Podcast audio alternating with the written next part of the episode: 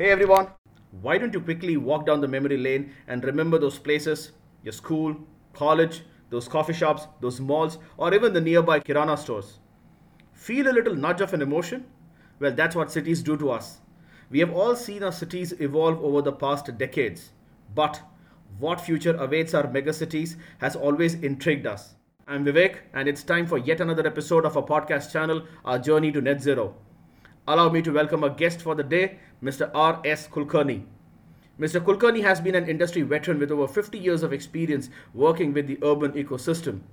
He has to his credits many awards and recognitions and is the life and fellow member of ASHRAE and a life member of ISHRAE.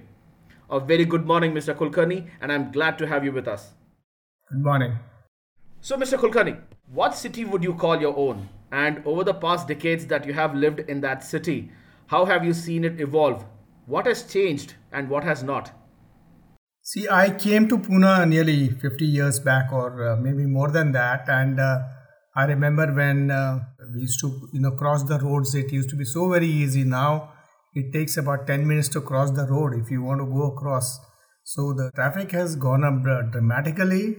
Uh, the pollution in our area has gone up dramatically, and of course, uh, everywhere you see now new buildings coming up where there used to be single story buildings so i think the population is also you know uh, burgeoning. And what part of the city sir would you say still remains as it was 50 years back when you had moved into the city? I don't think any city remains the same after 50 years. There is virtually nothing which was very similar when we came in here into pune. I am sure the story is very similar for all the other cities which are growing at a fast pace so, Mr. Kulkarni, what are your comments on the way in which the urbanization journey has evolved so far and the direction in which you foresee it heading? See, urbanization is uh, going ahead at a very fast pace, virtually everywhere, even in my city. And a number of buildings are coming up of all sizes, shapes, and types and usages. The majority of them are not looking at uh, sustainability very seriously. That's rather unfortunate, uh, and because some of them are giving just a passing glance at uh, the sustainability. But there are a, there are a few serious players, uh, especially they are international companies or you know backed by international companies, or ultimately users are going to be international. They are really bothered about sustainability, and then they push the local guys to do it. So I would say a small percentage of it is really going in for sustainability. Majority of them try to avoid it. Okay. When you look at India as an overall country, as an overall urban ecosystem, how do you foresee the direction in which all the cities are heading to? See, as I see it, uh, basically you're going in for you know high-rise buildings, larger population density uh, in a particular place. Obviously, uh, these things are going to be very important. But uh, what it's affecting us is other than only sustainability, even there's a lot of pollution in our city. Some of the places are the most polluted in India so that's going to be a big problem as urbanization goes ahead. So other than only the energy aspect or the sustainability aspect, we'll have to look at some other aspects too to make uh, cities uh, more livable. Okay, fine. Mr. Kulkarni, you, you made a reference to two very distinct aspects. One is the growth and the urbanization of India. Second, you refer to pollution. Okay. Now, 21 out of 30 most polluted cities in the world are in India. So, is that kind of draw a very promising picture of the India in the future? Yes, as far as the infrastructure goes, uh, yes, I think it uh, promises a very, a very good picture in the future. But we really need to look at what you call sustainability. And I, according to me, sustainability also includes having good indoor air quality or outdoor air quality. And uh, do you see the buildings and the infrastructure which is coming up these days or in the recent times to match your definition of sustainability? Very few people are serious but the new ones i'm not i'm not very sure. I'm, but the, i think the percentage will remain the same you know maybe 5 to 10 percent of the of the new buildings coming up are uh, really sustainable. The rest i'm not very sure about and i don't hold very high hopes on them unless the investors uh, start thinking differently. Great. Picking up uh, right from there mr kulkarni what changes have you observed in the way investors or end users approach their projects today? Yes. See, uh, the end users uh, with whom we are dealing, or maybe even the other consultants or other people are dealing with, are basically interested in uh, you know getting the maximum amount of profit at the minimum amount of investment so there it happens that uh, they're not bothered about uh, sustainability I'll, I'll give you one example we were doing a very large building which was being uh, given by the builders and then we gave them all ideas of you know how to make it sustainable how to you know consume least amount of energy and all. So one of the answers that we got ultimately from them is no let's not do that because we are not going to pay for the electricity. You know this is the sort of attitude that uh, uh, investors or builders have. But if they are end users and who are doing their own you know building their own uh, infrastructure then they are really bothered about the power consumption the environment and uh, the sustainability and how to you know bring down running costs they are really bothered. So i think there is a divide here between ultimate users having their own uh, installations and uh, uh, investors doing that part of it. So mr kulkarni are we saying that there is a difference in the sensitivity towards you know sustainability as a whole and the need for energy efficiency between say on one side you have investors and the other side you have end users? Does that divide still exist I think it's, it's become a buzzword, you know, sustainability. So everybody talks of it when you start off a project, you know, we want to be sustainable. But as things go ahead, then you separate the chef from the grain, basically, in the sense that uh, investors tend to start, you know, cutting corners and saying, no, no, we can do this later, we can do this later but the users as i told you end users will go down that path very rigorously so right it happens right from the beginning you know everybody talks start talking about it but a few end up sustaining sustainability let's put it that way that's a very interesting way to put it, Mr. Kulkarni. But before we go any further, let's just pick on the word sustainability. And as you said, it's a buzzword. Everyone would like to use it. But how many people really understand it? What would be your holistic perspective about sustainability and an ideal way a project or a city must be looking at sustainability? I think I'm a bit out of depth when you talk about cities, but I can talk of buildings that we are designing. So, what I look at is basically that uh, the client should get the best uh, sort of a system which consume the least amount of power the year round consume the least amount of water. It, uh, it is a green building in the sense not just green from the certification point of view but uh, really from the way people behave and it is maintained and uh, it is operated you know. There's a lot of gap between a good design and good operation and maintenance. So what i have seen is basically uh, the design may be very good but after a year or so uh, the maintenance and the upkeep of the system goes down. The way the systems are operated is changed by the end users for god knows what reason. Possibly without understanding what the implications are. And uh, they end up not saving the amount of energy or not being as sustainable as they would like to be. One is how do you compare the buildings today uh, in terms of uh, you know the technology that goes into it the passive considerations the design the overall thought behind a building to what you would have seen say two decades back or three decades back. See, one of the major things that happened in our industry that is the HVAC industry is that uh, we're getting far more uh, efficient equipment than we were getting 20 years back uh, that's for sure. There are a lot of uh, new uh, equipment like you know chillers are far more efficient. We have pumps which are absolutely intelligent to very high level. Uh, then we have uh, have a lot of good BMS systems and integrations uh, which are happening, which will uh, tune the whole system to give you the best or the optimum operating point and optimum operating efficiency for each and every uh, hour of the, of the day. So these uh, two or three things have really helped in making the buildings more energy efficient uh, some people are are convinced that they should do it. Some people are not but uh, uh, every small step towards sustainability is a good good thing as far as i'm concerned. So whatever they they embrace uh, we we do it for them. Mr kulkarni as a consultant but if you could uh, specify or if, in, or if in case you could suggest a few specifics of technologies or parameters of building design that you have seen evolve and you would see evolving in the times to come? See, one of the one of the things that uh, I have seen is uh, uh, radiant cooling is is you know gaining some uh, some leverage in the market because uh, people have understood that it is more sustainable. It is uh, the it's more comfortable inside the building if you have radiant cooling. So we are getting more more and more inquiries for you know radiant cooling system. And as I mentioned, of course, uh, systems. You know, it's not only the chiller; it is the integration of uh, the chillers with the rest of the system that is very important. So you're getting far more efficient fans. Uh, you're getting far more efficient air handling units you're getting far more efficient uh, ducting systems and piping systems.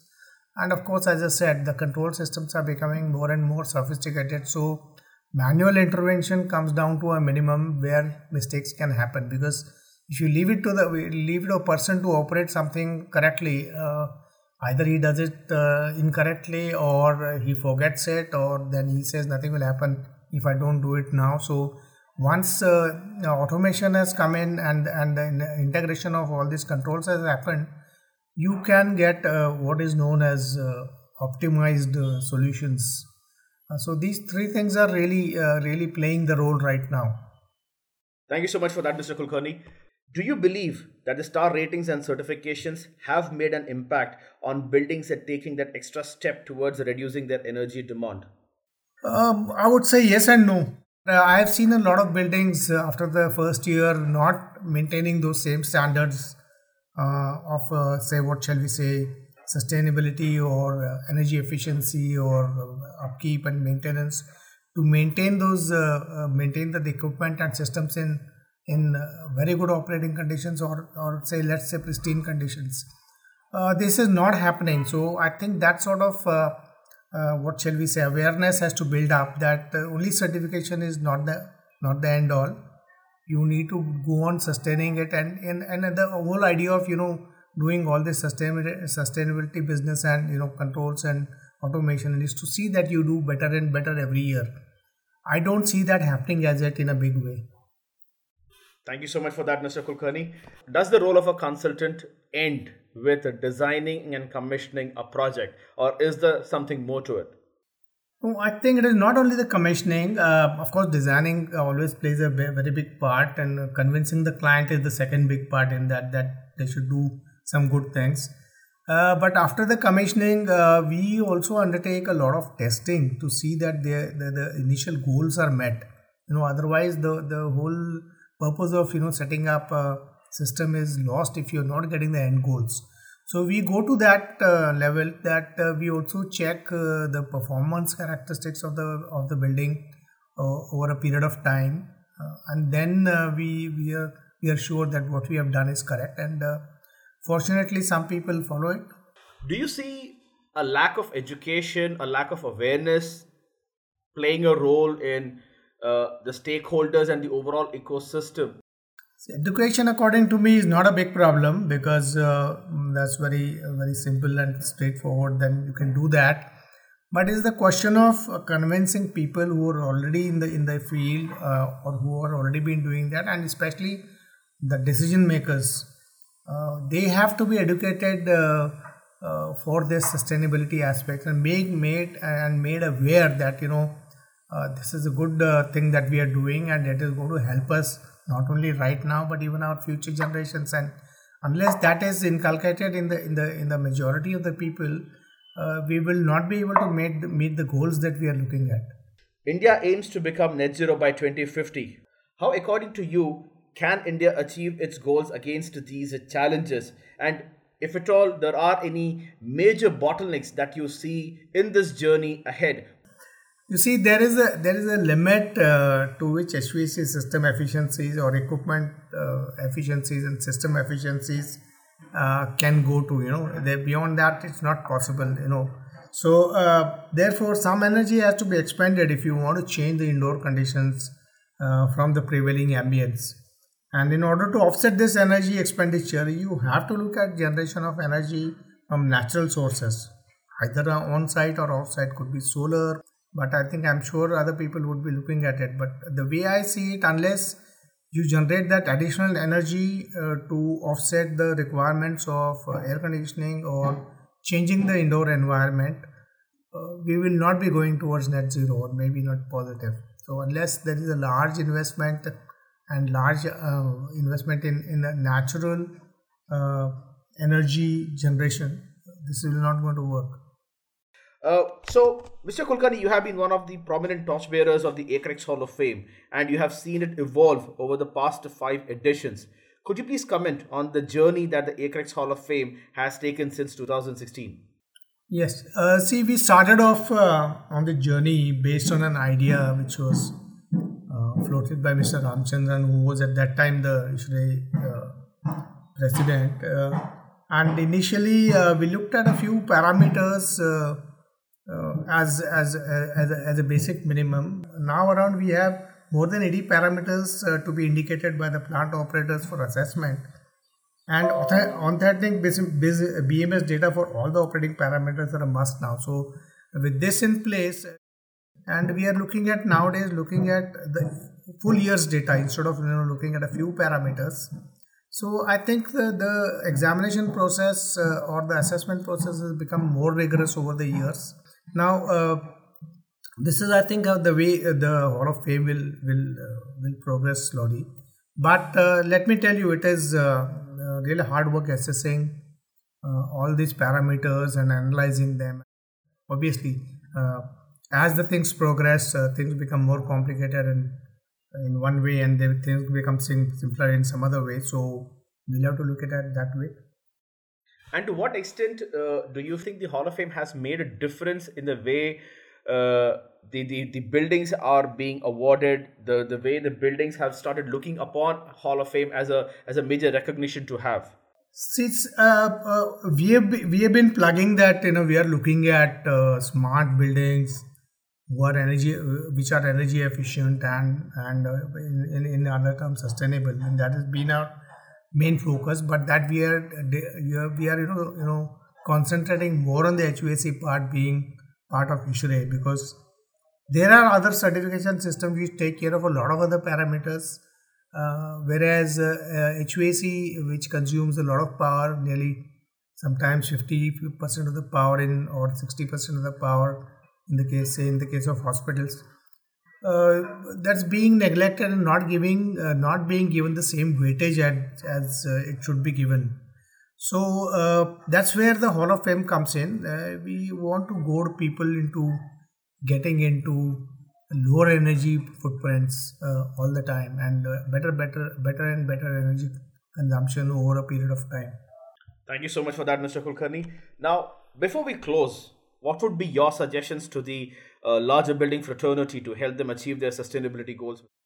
Um, I think we the, the, the, the everybody has to play his bit in in sustainability starting from the owners to the consultants to the contractors to the people who really commission the systems and the people who maintain and operate it. So other than that in HVAC systems uh, you nowadays you have to include better and more efficient equipment uh, as I said like chillers pumps uh, air handling units and some other systems. Uh, look at better systems and integration and of course uh, use the latest controls and algorithms for a total approach to sustainability. And with these things taken care of i think uh, we should progress to better levels. Thank you so much for that mr kulkarni. Thank you so much for a great conversation. It was a pleasure to have you with us. Same with me here. Thank you very much with this we will call it a wrap. To my commercial building fraternity we are hosting our next edition of the acrex hall of fame on the 18th feb 2022 we look forward to receiving your nominations and we hope you do make it to a hall of fame. On this note taking your leave. Until next time